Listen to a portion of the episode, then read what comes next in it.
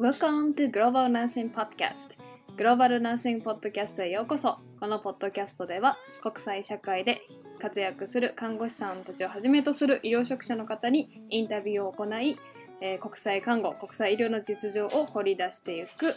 えー番組です。こんにちは皆さん、えーリスナーの方いつも聞いてくださって本当にありがとうございます、えいよいよこのエピソードもあのだいぶねあのいろんな方の話があの詰まって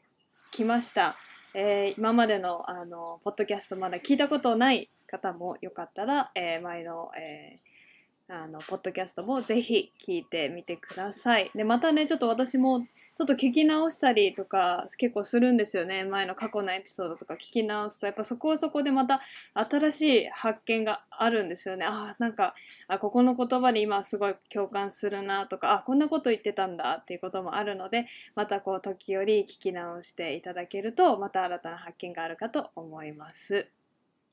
えーとまあ、私の最近の、まあ、近況としては今11月のピアサポートグループですね。今まで、えっと、まず最初のピアサポートグループアメリカで看護師を目指す人のためのピアサポートグループが、えーグレードアップします。ということでいろんな、え企画も、あの考えております、えちょっと大きな企画としては、まあ、まだこうアナウンスまでは行ってないんですけれども、まあ、実際にアメリカで働いてる日本人の看護師さんのお話をちょっとあの実際に聞けるようなこうイベントを Zoom イベントとかですねをちょっと開催したりだとか、まあ、私の方でもちょっとインスタグラムでちょっと今までのこのピアサポートグループの歴史っていうのをね振り返っていきたいなと思いますもう1年以上あのピアサポートグループはやってるんですけれども。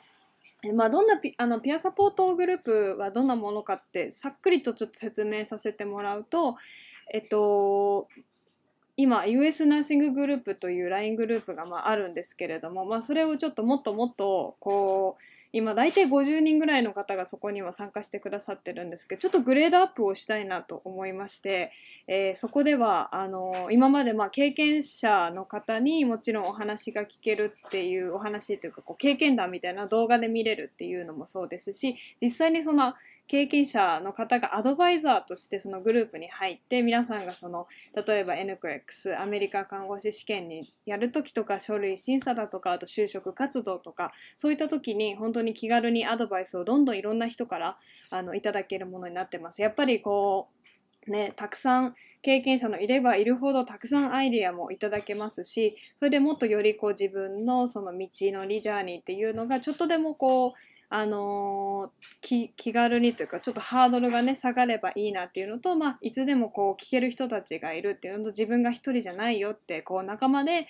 仲間と一緒にこうそのジャーニーを歩んでいけるようなグループになってますので興味のある方はぜひぜひあのまずはね Facebook コミュニティ無料のビロビライトコミュニティっていうのがありますのでまず、えーそこからどうぞ参加してください。そしてまあ今ちょっと話したビライト Facebook コミュニティですね。もうもう本当にありがたいことにもうすぐ90名に達成します。皆さんありがとうございます。えここもちょっと結構活発になってきまして、まあ、メンバーの方は知ってらっしゃる方もいると思うんですけど私の方から毎週5分で学べる医療英語ということで私が日日々現場で、まあ、出くわした中から皆さんにちょっとでも医療英語を、まあ、こう記憶に残る形で学んでいただければなと思って5分間だけの医療英語クラスっていうのを毎週やっております。えーあとは国際、えっと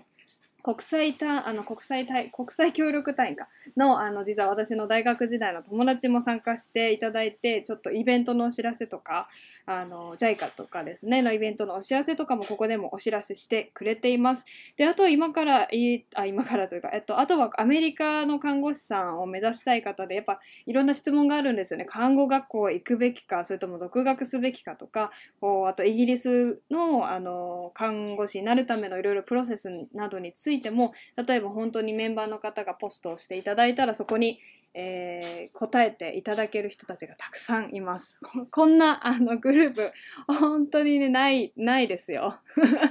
自分で言うのもあれなんですけれどもオーストラリアの看護師さんもいらっしゃるアメリカの看護師さんもいっぱいいらっしゃるでナースプラクティショナーに今アメリカで目指そうとしてる方もいらっしゃるイギリスの看護師さんもいらっしゃいますよね。で多分カナダとか勉強してて海外の看護学生の方もいらっしゃるし海外で働きたい興味があるっていう看護学生さんとか、まあ、看護師さんの方ももちろんいらっしゃいますなので本当にここにねいろんなねこう有益な情報がたっぷりあの集まってるし本当に皆さんあのメンバーの皆さんありがとうございます。いつも丁寧にお返事をしていただいてコメント残してもらってこうもっともっとコメントを通して交流が盛んになっていけばいいなと思っておりますのでまだ参加されてない方はぜひビライトコミュニティで検索もしくはあのリンクをお渡ししますので私かりさきちゃんか、えー連絡をぜひください。ということで、えーここら辺に前置きをしまして今日はイギリスで活躍されている看護師さんメイさんにお話を伺いました。えー本当に詳しいメイさんの今までのこう道のりだとか、まあ、ちょっと書類のことだとかテストのことだとか日本とイギリスの違いなど聞いてます、えー最後になればなるほどちょっと長いのですがあの丸ごと流したいと思いますし最後にこう行けば行くほどちょっとよりこういい内容になってるなってますのでぜひ最後まで聞いてください。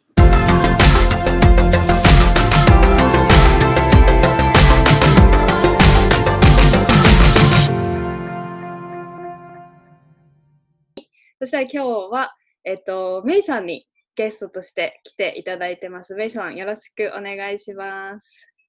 よろしくお願いします。そしたら、えっと、私とメイさんは、かれこれ、結構前から知ってますよね。1年、なんだかんだ、なんだかんだでも1年以上かになりますよね。多分。そんな、そっか。インスタで知り合って、で、なんか、そう、すごい、全然私の周りに、そう、メイさんは今イギリスでね、看護師さんとして活躍されてるんですけど、周りに私は全然、こう、一緒に感じで目指してる方がいなかったので、なんか他の国でもなんかちょっと同期に近いというか、感覚です。そしたら、えっと、メイさんの自己紹介、今どこに住んでるのかと、えっと、今そこで何をしてらっしゃるのかと、あと日本での経験も一緒に教えていただけますか？はい。了解です。えっと、今はロンドンに住んでいて、えっと、性看護師として、3月の末に性看護師の資格を取ったので、えっと、それまでは看護助手をしてたんですけど、同じ病棟でそのまま性看護師として働くことになって、もうあっという間にもうすぐ半う年になります。早かったですか？あとはい、ん。すごい早かった。あと、なんかあの、12時間勤務で結構休みがあるので、休みの日は日本語を教えてます。え、それはオンラインで。オンラインでイギリスの生徒さんですか、じゃなくて。イギリスの生徒さんんだったのつもりだったんですけど、いつの間にか イギリスとオーストラリアと、たまにアメリカに住んでる人にも教えてて、そう、すごい。ね。どんどんな日本語を教えてるんですか？だベース、なんだろどんなベーシックク。です、ね。日常会話。あのけそうです。あでもまあ一応丁寧語というかなんかデスマスで教えてるんですけどあとなんか一時期は、まあ、全然これ看護とう。関係ないですけど、ね、全然いいですよ。全然聞きたい、そういうのも。はいそうなんか自分で教え方とか工夫して、へなんかまうん、マテリアルとか作ってます。えそれはなんかどういういきさつで教えようってなったんですか？えどういういきさつ？それそれこそすごい時間がかかったんですよ書類とかで、えーあの看護師になるまでに、うん看護助手を病院でするまでもすごい時間がかかって、でちょっとまあね生きていかないといけない。生活のためにどうしようっていうことでいろいろやってみた中でなんかすごい楽しかったのでう日本語を教えるのがいや最初大変だったんですけどねなんか教え方わかんなくて、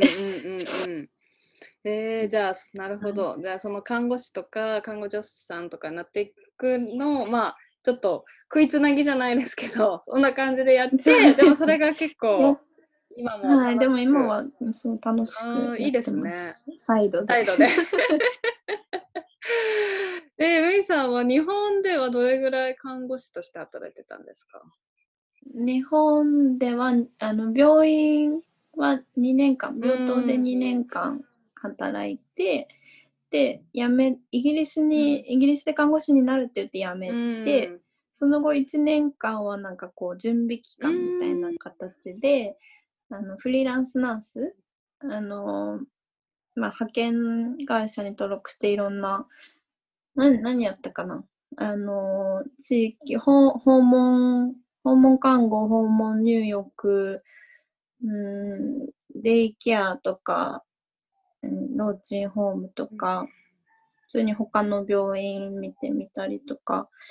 あと、すごい楽しかったのが、学校、あの、修学旅行についていくナース。それやってみたかった。すごい楽しかったです。えー、えー、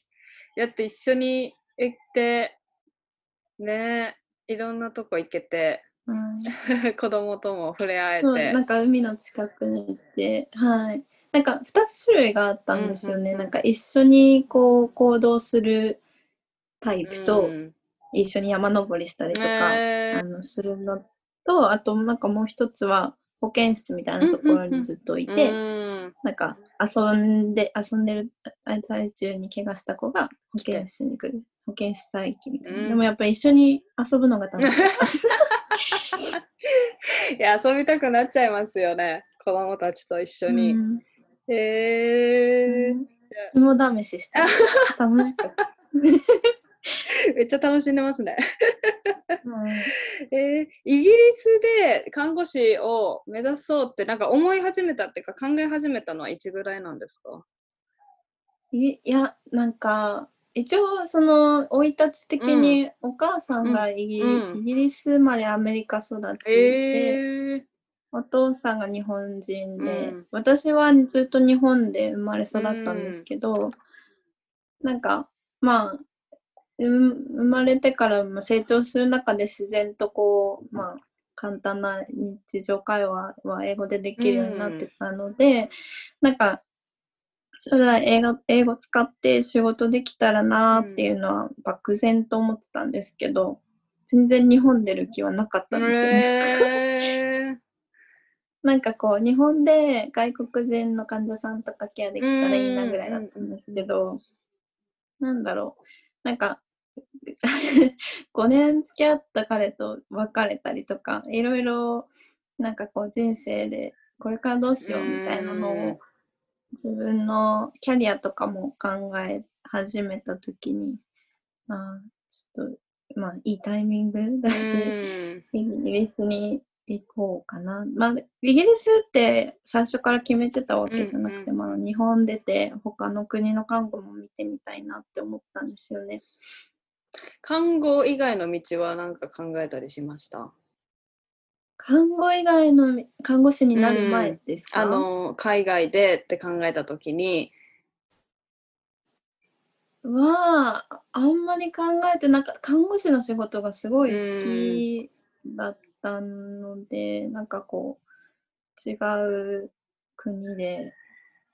はどうしてるんだろう。うんなんかあの、イギリスに来る前にスリランカでボランティアをしたんですよね、看護師として。えで、その時初めてなんか日本以外の看護を見て、うんなんかアメリカの看護師とか、いろんな国の看護師って一緒にボランティアしたんですけど、それもすごい楽しかっ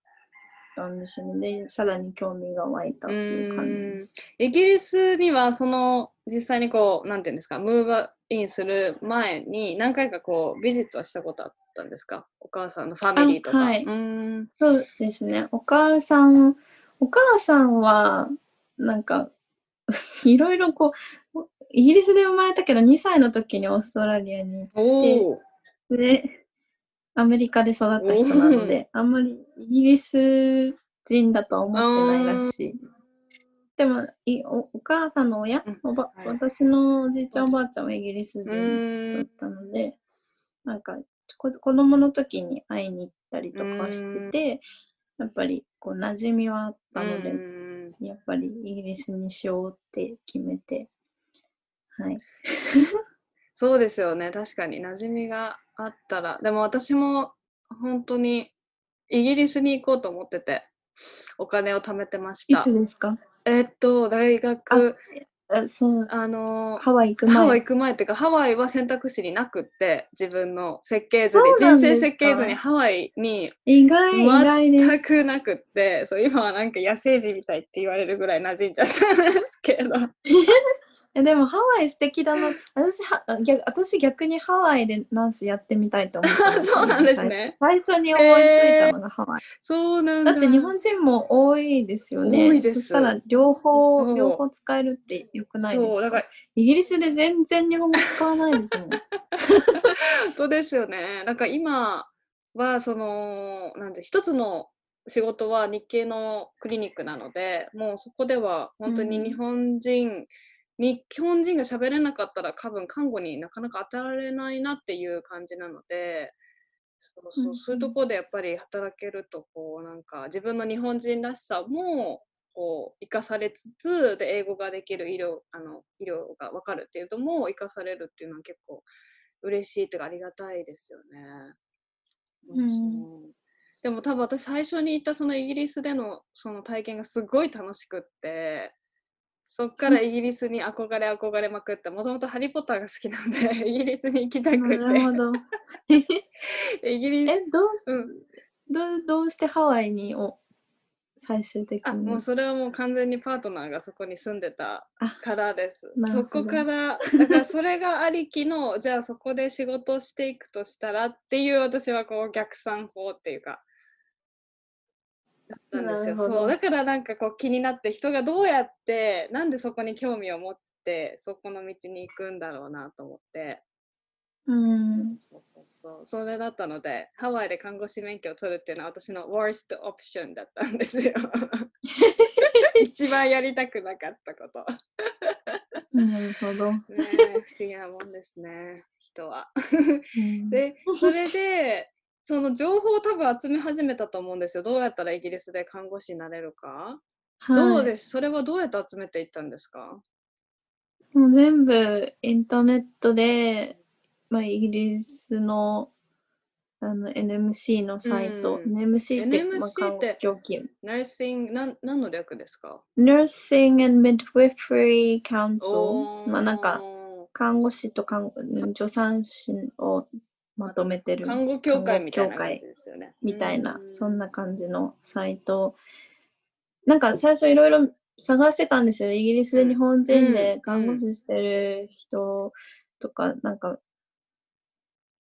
ブログとかないかな。なんかあんまり見つからなくて。だうんからまあ、その NMC のサイトで何が必要かとか、どんな試験がいるとかを見て、いや、そんな感じですかね。その最中でだからなんか誰ともこう日本人の看護師さんとかは会えなかったですか？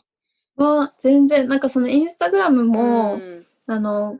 個人的なんかそのロックかけて自分のうん本当に会ったことのある人だけの友達だけでやの普通のアカウントしかなかったのでなんかその全然話したことない人とつながるっていうあのことは思っなんだろうそういう風になるとは思ってもなかったんですよ。でもなんか、イギリスんにいざ行って、あの、つまり仕事もい住む場所も決めずに行ったんですけど、すごい。なんか寂しくなって、ちょっと他の、なんていうの、それこそロンドンにいる日本人とつながったりとかできたらいいなと思って、なんか一般公開のアカウントを作ったのがきっかけでいろんな人と出会えて、本当よかったですね本当ですよね。なんか私もみつきさんともいね、やー嬉しかった。なんかこう、あ、ここにも頑張ってる人がいると思って。で、なんか全然私もいろんなところの看護が気になってたので、なんかこう、しんさんなんか面白かったです。やっぱ、あ、イギリスこんな感じなんだとか、いろんなこメイさんのインスタグラムから、あとイラストが超可愛いです。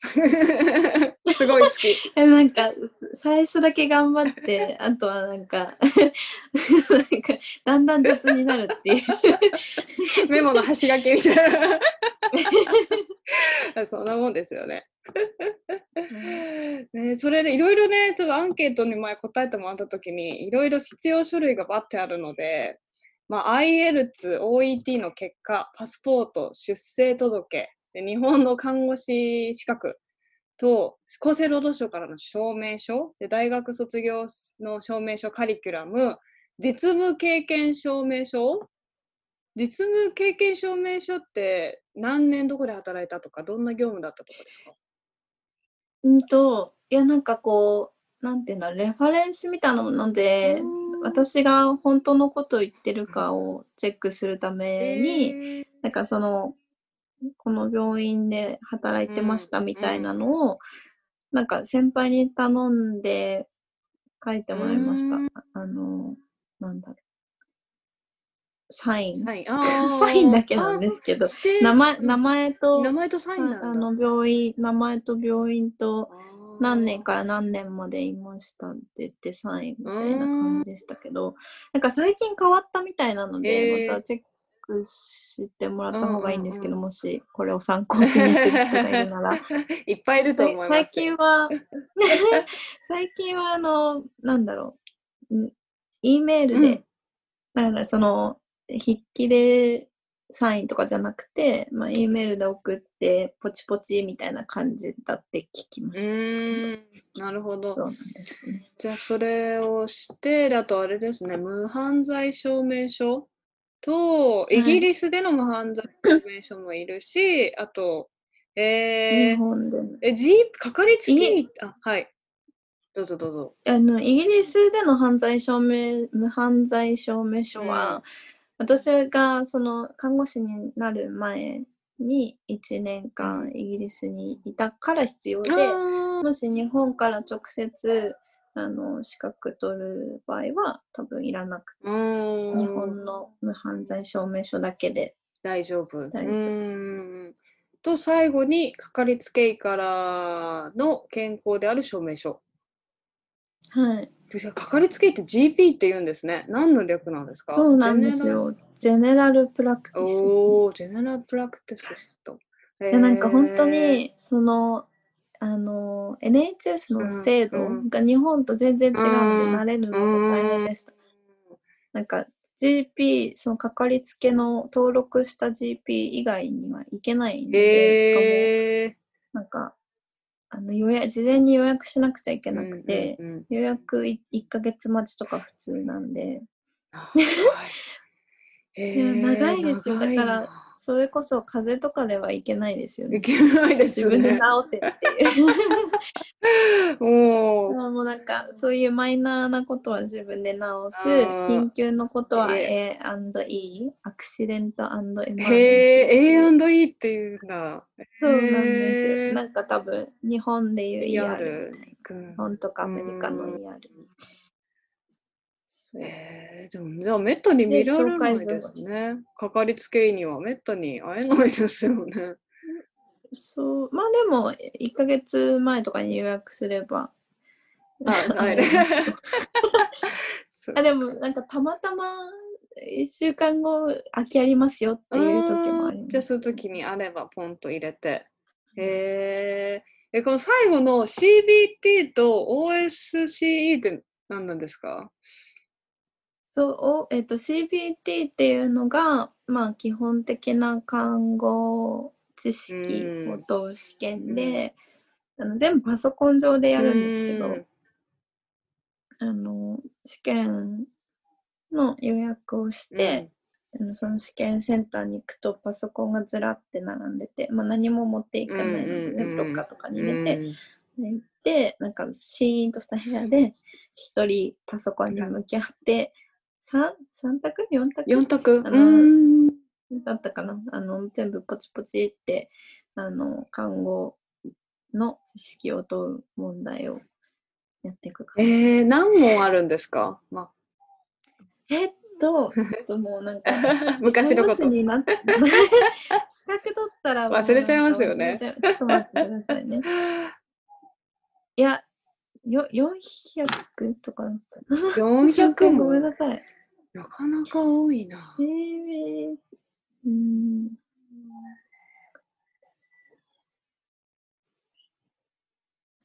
なんかすごい長い時間あるんですけど、あの、そんな全部は使わなくていいっていう。あ、じゃあもし早く終われば、もうそこで終わっていいっていうそう感じなんですね。ですね。うーんはいしちょっとごめんなさい。なんか全部用意しとけば。いやいや、いいです。大体でいいですよ。だから300、400本ぐらいなのかあな。、嘘。120。全然、全然嘘でした。あ、120問を4時間ね、120問でマックス4時間使っていいってことですよね。はい。はい。で、何パーセントぐらいで合格なんですか？またそうやって数字を聞かれると、と事前に用意してない。ちょっとググってます。え、メイさんは一発合格し、え、え、それがうん違うんですよ。いろいろあっいろいろあってて、その試験。それ聞きたい。あの、 IELTS がすごい大変だったんですようん。あの、うん7、えっと、オー overall 7じゃなくて、うん全部7以上必要だったんですよね。スピーキング、リスニング、リーディング、うんライティング。で、私、ライティングだけ7届かなくて、ずっと、うん、勉強しては試験受けっていうのを続けていたんですよ。うんでもなんか、ライティング、ちょっと6.5ぐらい、なんだろう。あの、か NMC にメールを書いて、あの、こうこうこういう理由でイギリスで看護師をしたいと思ってるんですけど、みたいな。あの、ライティング6点、なんだろこうじゃダう。メですか？自分の点数を書いて、そそれこそライティングだけすごい低くて、うん他は結構8とか言ってたんで、うんで、なんかこう、長い、長文で、なんかこう、今思うとすごいなんか、どう、なんか、あれですけど、なんか、なんて言ったらいいんだ いい、いい、もう、もうちょっと下げてくれませんかねみたいな。すごい。のを、メールしたんですか？言い方もすごい考えて、はい。あのいいかにうんずうずうしい感じだと思うんですけど あのこんなこれだけ経験があって、すごいなんかいい大学出て、頭がいいんですよ みたいな文章をそれこそライティングのことを言ってるんででメールもラ,、まあ、ライティングじゃないですか確かに確かに。いいうん。だそのなんかこう英語で書いてそれが理由かは全くわからないですけどロライライティングだけ6.5に下がったんですよ。すごい。絶対メイさんのおかげですよ。で そのなんか、へー NMC のそのページでもなんか私が E メールで書いた文章そのまま使われててなんかあの、うん、わ海外からいろんなことを学びつつ、うん。海外で学んだことをイギリスに教えたいという人がいる中であの、まあ、ライティングはここまでなんかを下げますみたいなすごい。書いてあった。なんかイギリスって結構、すごい、書類とかもすごい時間がかかってたんですけど、うん。それこそい言えばなんとかなる時があるんですよ。これもなんかうんさすがにこういう試験はちょっと奇跡的に下がったと思うんですけど 自分でも。でもなんかこう何でもそうなんですよ。なんか物が壊れたりとかしてあの電話するじゃないですかうん。エンジニアとかに。ああじゃあえできるだけ早く来ますみたいな適当な感じだったりしてもなんかこう自分から言わないとうん後回しにされちゃったりとか、うんあの、なんだろう。適当なところあるので、この あの自分から主張することの大切さをね、学びました。いや、動かしましたね。でも、うん。書類関係、それだけじゃななんか、それは本当試験の私の英語力不足でしかなかったんですけど、なんかあの、なんだろう、しいろんそれたくさんあるじゃないですか、書類。うん。で、あの、それこそ GP からの健康証明書だってすごい時間がかかって、何回も何回も電話したんですよね、GP にまだですかみたいな。で、やっぱりそうやってこう自分から、うん、催促とかもしていかないと、なんか、ものは動かないものだなっていうのをですね、うんすごい知りました。本当です。私もすごいそれ経験しました。なんかテストが受けれるようになって、最初の書類にパスして、で、今度ハワイ州のボード・オブ・ナーシングとやり取りするときに、もう全然連絡返ってこなくって、で、電話したら、なんか、その君のケースはちょっと特別だから、特別な人しかその情報にアクセスできないって言われて、あ OK みたいな、じゃあちょっとやっといてねって言って、2週、1週間後に電話したらまだできないって、1週間あればできるやろみたいな感じ。で、また電話して。本当本当ですよね。うん、で最後の方にようやくトップみたいな人がスッて出てきてその人が出てきた瞬間2日後とかにおりましたけどできるじゃんみたいな うんなんかね、そうな電話とかするときも、その誰と話したっていう、その名前を絶対聞いといた方がよくて、なんかこう後から電話するときもこの人とうん。いついつ話したときはうん。こういうことを話したんですけど、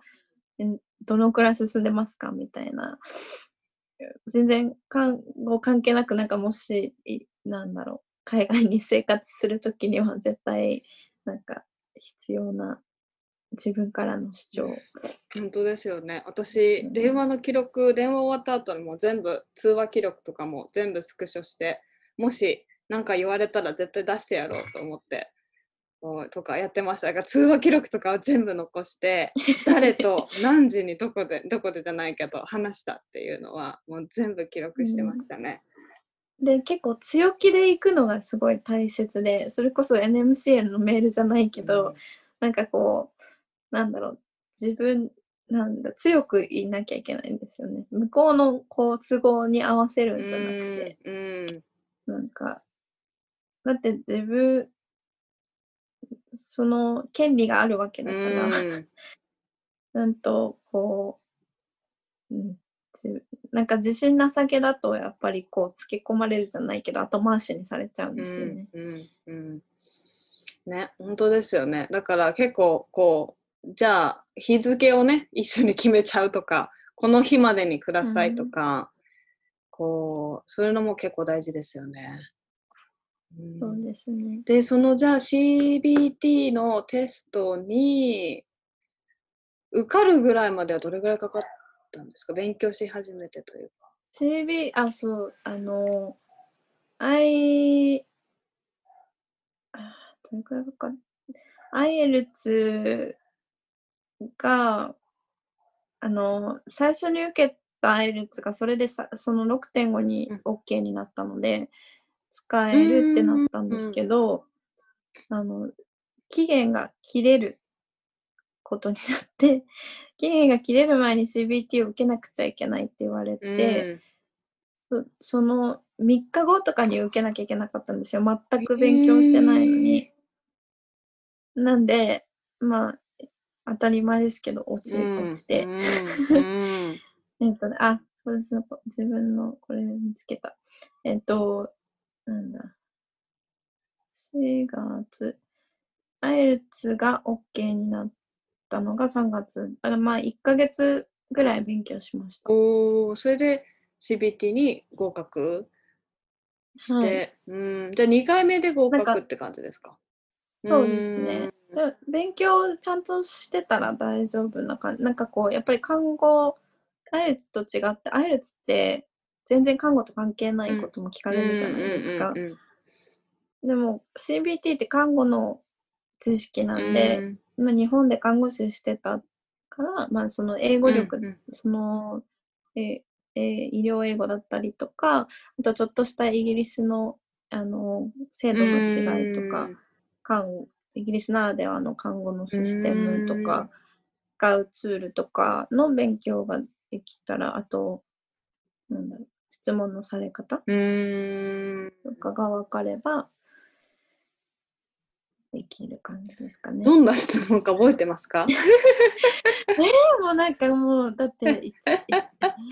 つ ?1 年ぐらい本。当に結構前ですか？1年前、に2019年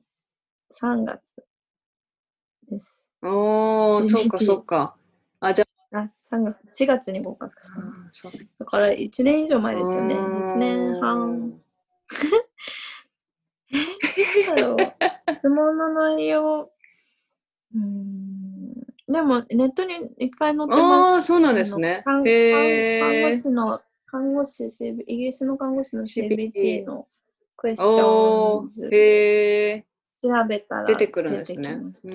結構か、なんだろう。たアメリカで看護師になるのってすごい大変じゃないですか、N クレックス。クレックスが大変。うーん大変ですよねそれと比べたら全然イギリスの試験は。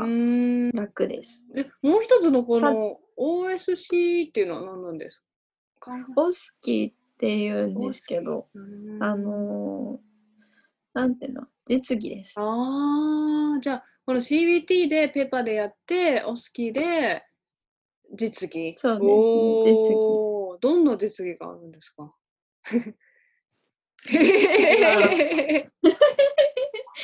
そうそうね、全部リストつけとけばよかったんですけど、あのー、6、なんだっけな。ごめんなさい、なんかいいで、すよ、全然。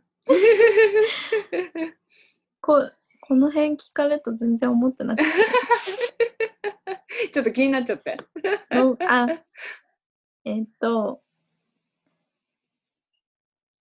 ろう、看護技術？うん。を2種類あるんですけうんど、看護技術、私がやったときは、筋肉注射か皮下注射か、うーん尿道留置カテーテル抜去か、うん。えっと、カテーテルからの採尿か、うん。えっと、MSU、え Midstream Urine、あの、普通の尿検査の採取の仕方の説明と尿尿の簡易検査。へか、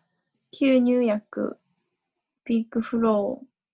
ー、あとはインインアウトバランス BLS と S バーで、最後 AN ANTT ソーシャルケアっていう、1、2、3、4、5、6、7、8、9、10, 10個の技術のうち、で、どれか2二つ。つ。当日言われ当日言われる。っていうのと、プラス、あの、えっ、と、アセスメント看護計画予約と退院サマリーっていう4つ、あの、4つの、うーん、がくっついた、うん。あの、ブースっていうか、もありますへえ。だから、6ステーション。おー。一個一個ステーションって呼んでたんですけど、アセスメントのステーションと、看護計画のステーションうん。と、予約のステーション、サマリーのステーション、うんうんうんで、看護技術のステーションが2つ。おー。あ、じゃあそれにそれぞれ合格しなきゃいけない。そうです、全部合格しなくちゃいけない。それはどうでしたか？経験してみて。一一発？一お発ーなんですけど、これ、えっと、看護助手をしながら、うんうん。その病院がサポートしてくれるシステムが結構あって、そうですよね。てかそそれをや多分やらないとうん受かるの結構難しいのかもしれないですね。お好き、なんか、なんだろう、独特なので。うん。だから、その、働いてる病院が全部、あの、対策をしてくれました。おーそうですよね。私、その様子を多分すごい見てて、なんて素晴らしい国なんだ、イギリスはって思いましたけどね、助う手ん、本当に、ねして働きながら、私すごいだって宿題とかはいも出てましたよね。宿題、宿宿題題っていうか課も題っていうのかな。課題、それこそそうんの看護助手誰でもなれるって言ったと思うんですけど、あの、病院が育てるっていうスタンスなんですよね。だから、病院から課題がいっぱい出て、あの、それこそ、なんだろう、日本だったら看護師資格取っちゃえうんば、うん。あの看護技術な何やってもいいじゃないですか。うんうんうん。まあ、まあ、教えられながらですけど、でもイギリスも特になんかやっぱりいろんな国から看護師になる人がたくさんいるので特にロンどドンは。ほとんど移民ですよね看護師って。であのなんでこう違う国で看護を学んだ人たちが働くのでそれこそなんかスタンダードをこう均一化するためっていうのもあると思うんですけど一つ一つの技術のためにあのワークブックみたいなのがあって、あのその背景知識とかあのちゃんとベースの知識があって看護技術をしなくちゃいけないのでそのなんかこうたくさん質問が入ってるんですよねワークブックに。でそれを全部こう答えてうん丸付けしてもらって全部 OK もらってからあの2回ぐらいうんプラクティスうんアセスメントがあってだから先輩に見ていや一緒に指導してもらいながらやるのが2回、うん。であと3回自分でやってみてか、えー、と先輩が OK してくれるっていうのをやったらやっと自分一人でその技術を独り出しっていう風になるんですよね。日本あの病院で働く。すごいサポートシステム。徹底してますよね。うん、徹底してる、うんすごい移民側からしたらすごく嬉しいですね。そうですね。私もそれこそ助手したりとか、そのフリーランスやったりとかでギャップがあったので、日本で病院で働いてた頃から、うん。そのやっぱりリフレッシュ、うんと、うん。そのなんだろう。全部こうぎそれこそ忘忘れうんてはないけど、うん。うんやっぱりこう、まあ鈍ってるというかなまってるというか。そうですよね。だからやっぱりまた一からこうあの元となるそれこそうんといなんて言うんだっけ日本語で。あのいな何をするにもこう理由があるじゃないエビデンス。ですか。うんうん、をあのねもう一度学ぶのはすごい助かりましたうね。んしかもその医療英語全然知らなかったんで、あのまたえ英語でそれを学ぶことですごい勉強になりました。うんえー、すごいですね。多分アメリカには一応リフレッシャーコースっていうのがあるんですよね。現場を離れてた人のためのリフレッシャーコースっていうのがあって、結構その例えば出産とかでちょっと現場離れてたとかいろんな理由でその現場にまた戻る時のための人のコースがあるけど何にせハワイは田舎すぎてそれがないっていう。そうなんですそうか。なんです。だから地域によって結構アメリカあってもいいのなんか調べたらリフレッシャーコースなんか2016年とか2015年とか書いてあって終終わっててるじゃんみたいな。何年前の話ですかこれはみたいな。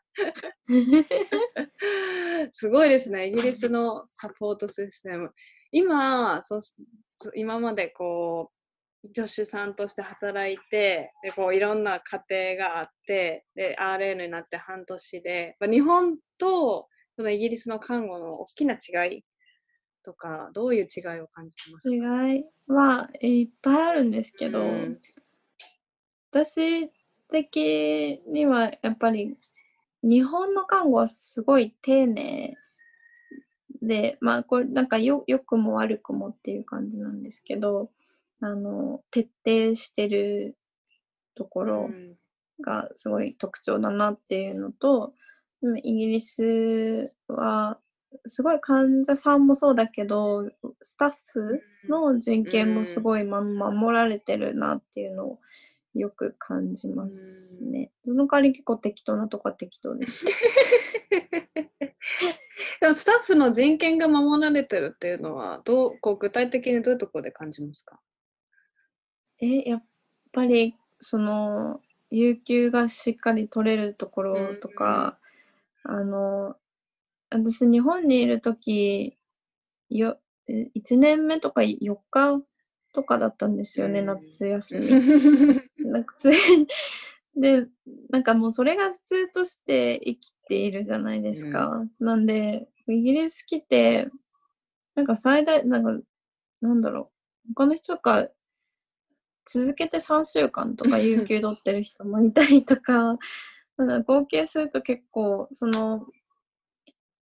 普通の休みとかもくっつけたりして、有給取る人いるので、そういうのが、まあ、やっぱり、あ、あ、なんだろう、そういう、に人としての権利ですよね。本当にね。なんか本当日本の看護ど、なんか変えたくて、だって、ねあんなに頑張ってるのに、こう、友達とか、うん。一緒に働いてきた同期が今もやっぱりこう有給とか海今コロナであれですけど海外行くのにも1週間とかしか取れないっていうのってやっぱりそれこそステストレスになるし仕事へのなんだろう気力みたいなものにもね影響は与えると思うし精神的にも。あとは、あの、もう一つ思うのは、私結構腰痛持ちなんですけど、うんなんか、その腰腰を守る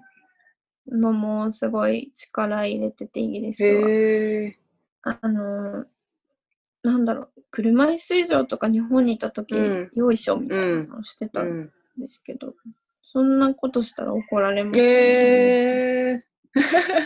何やってるのみたいな。私いつも怒られてるんですけど、何やってるのちゃんと腰大事にしなきゃダメでしょみたいな。ベッドは絶対何腰の高さまで上げてケアするし、あの、ホイストって言って、こう、なんか UFO キャッチャーみたいなのがあるんリフトみたいなやつけどですよね。あ、そうそうです。うんうんうんうんリフトです。まあ、絶対、こう、寝たきりの患者さんとか、あの、車椅子に乗せるときに、つあの、使うし、うんあの、立てるけど、あの、歩けない人いるじゃないですか。うんうんうんそういう人を日本だったら、こう、よいしょっつっよて、いしょっつって車椅子にね、車椅子に乗せると思うんですけど、なんか、そのサラステディっていう、え、ハワイにもありますかね？何ですか？なんか、なんまあ、どう、どう説明したらいいんだろう。サラステディ。はい。へなんか、立ってもらって、うんこう、なんだろう、椅子みたいなのがこう降りて、座れるんです。中なんだろう。どう説明できない今調べられるかな？サラ、たら S-A-R-A、S-A、ちょっと待ってくださいね。S-A-R-A、S-T-E-D-Y? これか。おー、へー。じゃあ、なん、なんて説明したらいいんだろうな。なんだろう。結局、看護師が全く力を使わずに、うんうんうん。異常解除できる。ん。そうです。なんかお尻のところが、パッドが2つぐらいついてて、あ、そうそう。で、カパカパ抱いてて、患者さんに立ってもらって、で、そこでパタって閉じて、サでポートして、で、ここに取っ手がついてるから、これで移動はい。できてあそうですってことですよね。それで、はいこう。下が下がっていけるのかな、これで。そうか、そうか。それででまたパカッとして、お椅子にグーっで、て。車椅子とか椅子とかあにこれ座っていいですね。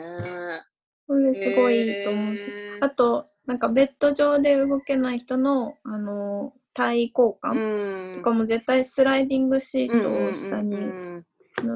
アメリカもそうだと思うんですけど、絶対こう、引きずらない、持ち上げない、うん。引きずらない？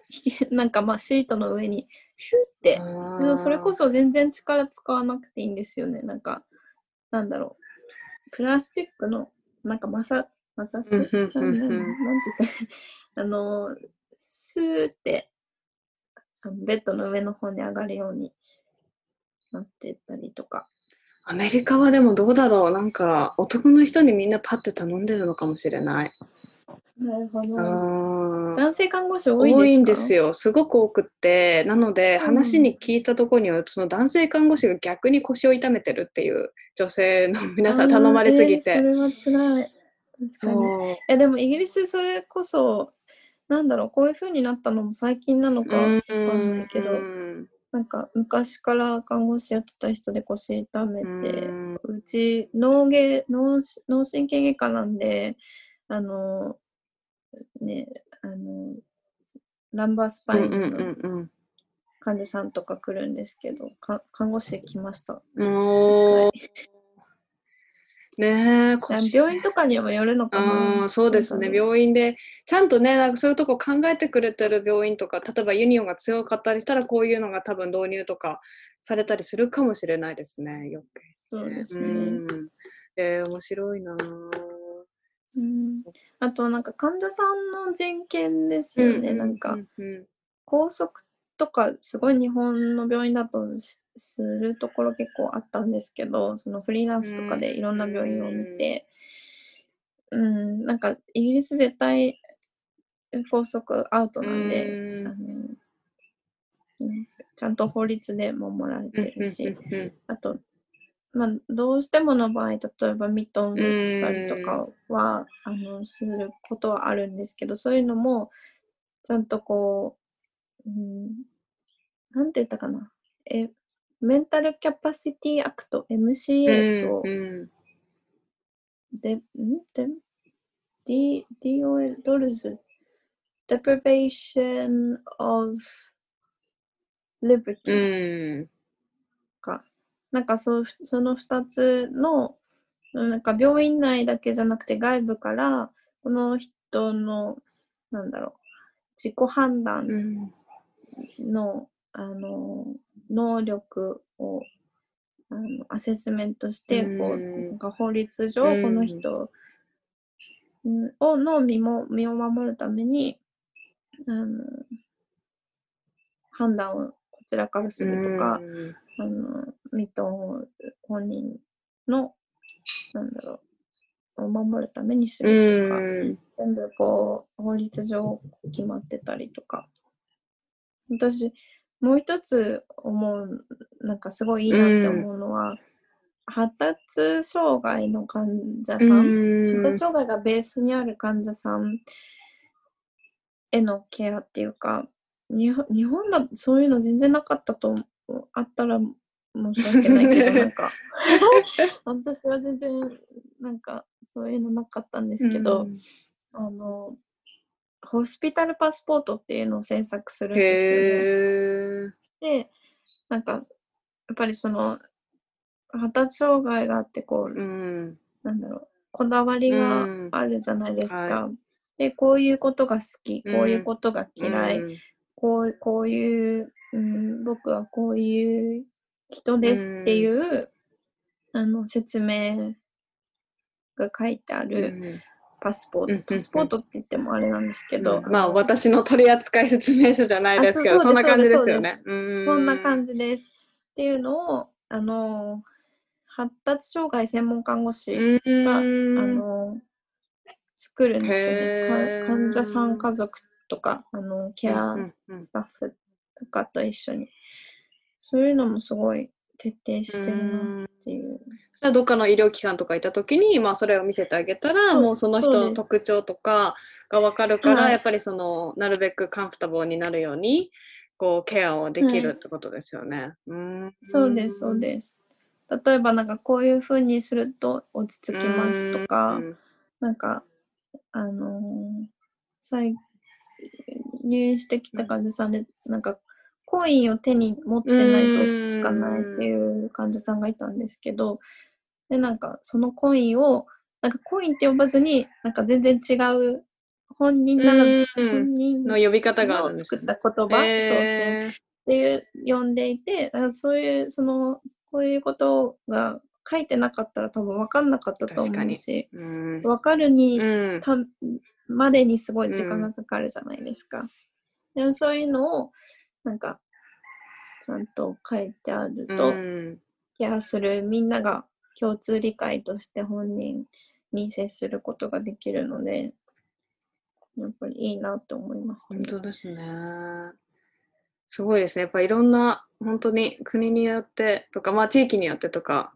ね、全然いろんな取り組みがあって面白いですね。そうか。そしたら、じゃあそろそろ最後になると思うんですけど、このポッドキャストを聞いてくださってる人はいろんな海外の看護師さん目指したりとか、興味がある人とか学生さんでもうすでに看護師さんの人も多いと思うんですけど、その方たちに向けて、こうちょっと励ましの言葉をいただけたらなと。なんだろう、なんか諦めないでほしいなって思って、私とかアイルツ7回ぐらい受けたんですよ。諦める寸前だったんですけど、全然ダメで、ライティングが。だし、なんかその、すなんだろう、書類とかもすごい時間がかかったりとか、うん。いろいろしたんですけど、まあ、結局、なんだろう、自分を信じてほしいなって思っていて、なんか、挑戦することで、まあ、その自分がもともとやりたかったことが例えばできなかったとしても、なんかその過程でまた新たにこう自分に合った何かが見つかったりとか、いろいろするの人生わかんないし、うん、絶対なんか挑戦をすることは、うんなんだろう、勇気を持って挑戦してほしいなっていうのと、あといろんなことに好奇心を持って、うん、なんか何でも知りたいと思ってたらいつの間にかねいろんななんだろう窓が開く、うん。扉がうん。開くうん と思うので、はい、そんな感じですかねそうで。すね。いやーもう本当にもう全部に 賛成というか、ね、わかんないですよね。本当になんか、あの、意外と私的に今働いてる中でなんか、多分一番役に立った学生の時の経験ってなんかホテルの派遣でバイトしてたんですけど、なんかそういう時の経験がなんか結構今実は海外うんわかなんか なんか私もだって看護師になる前のバイトとかですごい成長したなって思うこととかいっぱいありますもん。そう、だから分かんないですよね。なんかうん。そこにもしかしたらいけないかもしれない、自分が思うようなゴールにいけないかもしれないですけど、うん。でも、こう、それに向かって努力してったら、なんか本当に思いもよらないところに、こう、ね、違ってもいいけど、多分もっと自分に合ったような道にいるかもしれないし、そうですよね。あとやっぱりこう自分から主張していくうんうんうんとうん大事ですよね。なんかこう自分はこうなりたいっていうのを人に言うと、知らないところでいろいろこう人脈がつながっていったりとかもするし、なんか、うん、本当にそれです。なんかそうやって言うからこそ、自分も多分意識してこうねなんかこう無意識だった部分がこう意識化されてこうそっちの方向に歩き出せるし他の人もあこの人こういうことしたいんだったらこの人と出会った方がいいんじゃない、うんっていう風あにねそうです、そうですよね。周りからどんどんつながっていきますよね。情報がどんどんなんか入ってきてくれるので本当に自分がしたいことは絶対人に言ったりインスタなりブログなりツイッターなりこう発信していったらすごい面白いことになっていくんだろうなって思います。えメイさんの最後最後に言ってて、もう一回最後に今後の展望を聞きたいです。なんかどんな風に今今後の展望ですか、え、ちょっとなんか、なんだろう。えまだちょっと考え中なんですけど、あの、日本語を教えるのもうちょっと頑張りたいなっていうのと、うんいいですね。なんか、なんだろう、そこのレベルアップと、あと、まあ、看護師になってまだ半年なんですけど、なんか、もうちょっと脳脳外の知識をうん。広げていきたいのと、今せっかく脳外にいるので、うんうんうんでも最終的にはちょっと地域とかあの訪こっちで訪問看護してみたりとか GP あのその GP クリニック、うんうんうんかかりつけ医で働いてみたいなと思ってます。なんか看護師が自分で自分のクなんだろう自分の部屋持つんですよね。なんか普通にクライアントを一人で見るみたいなこともするので、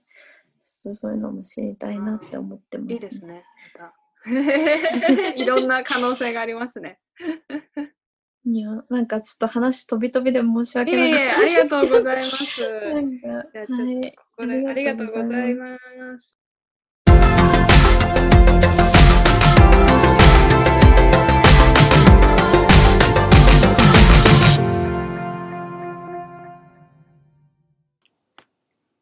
リスナーの皆さん、えー私とメイさんの会話、えー楽しんでいただけたでしょうか？本当にたくさんの情報をメイさん共有してくださって本当にありがとうございます。きっとイギリスであの看護師さんにを目指す方はもう本当に目をも目も取り取り取り取りという感じで行ったんじゃないかと思いますけどあのやっぱり国によって本当にこう、ね、移民に対するサポートが違ったりだとかこうやっぱ病院がこう看護師さんを育てるっていうこうこのコンセプトっていうのはやっぱり私もすごいこういいなとかいいあのいいなって思いましたね。アメリカは割とこうあのまあ、サポートシステムはまあありますけれどもやっぱりその経験者っていうのが結構こうすごくあの価値を置かれるのでこうねまあその研修がしっかりしてる病院を選ぶとかっていうのもまたまあ自分のチョイスとしてあの考えた方がいいかと思うんですけれどもこういうやっぱそういうところを見るとやっぱこう国のこのちょっと違いだなというふうに感じました。あともう一つやっぱりこうメイさんのこの諦めないでこう自分から主張していく姿勢っていうのはものすごく自分も共感しました。私もいろいろ書類を進めていく中とかまあいろんなこう例えばあの面接の時とかですよね。一回面接で電話もらったけど普通にもうその後電話が面接の日付をこう決めたのにそこから電話かかってこないとか なんかそういうこともなんかもう普通にあるんですよね。なのでそこで一回あそれであダメだった。みたいな感じになってる場合じゃない。というかそれでこう諦めてしまう。ではなくってあじゃあももっとこう自分からからアプローチかけていかないといけないなとか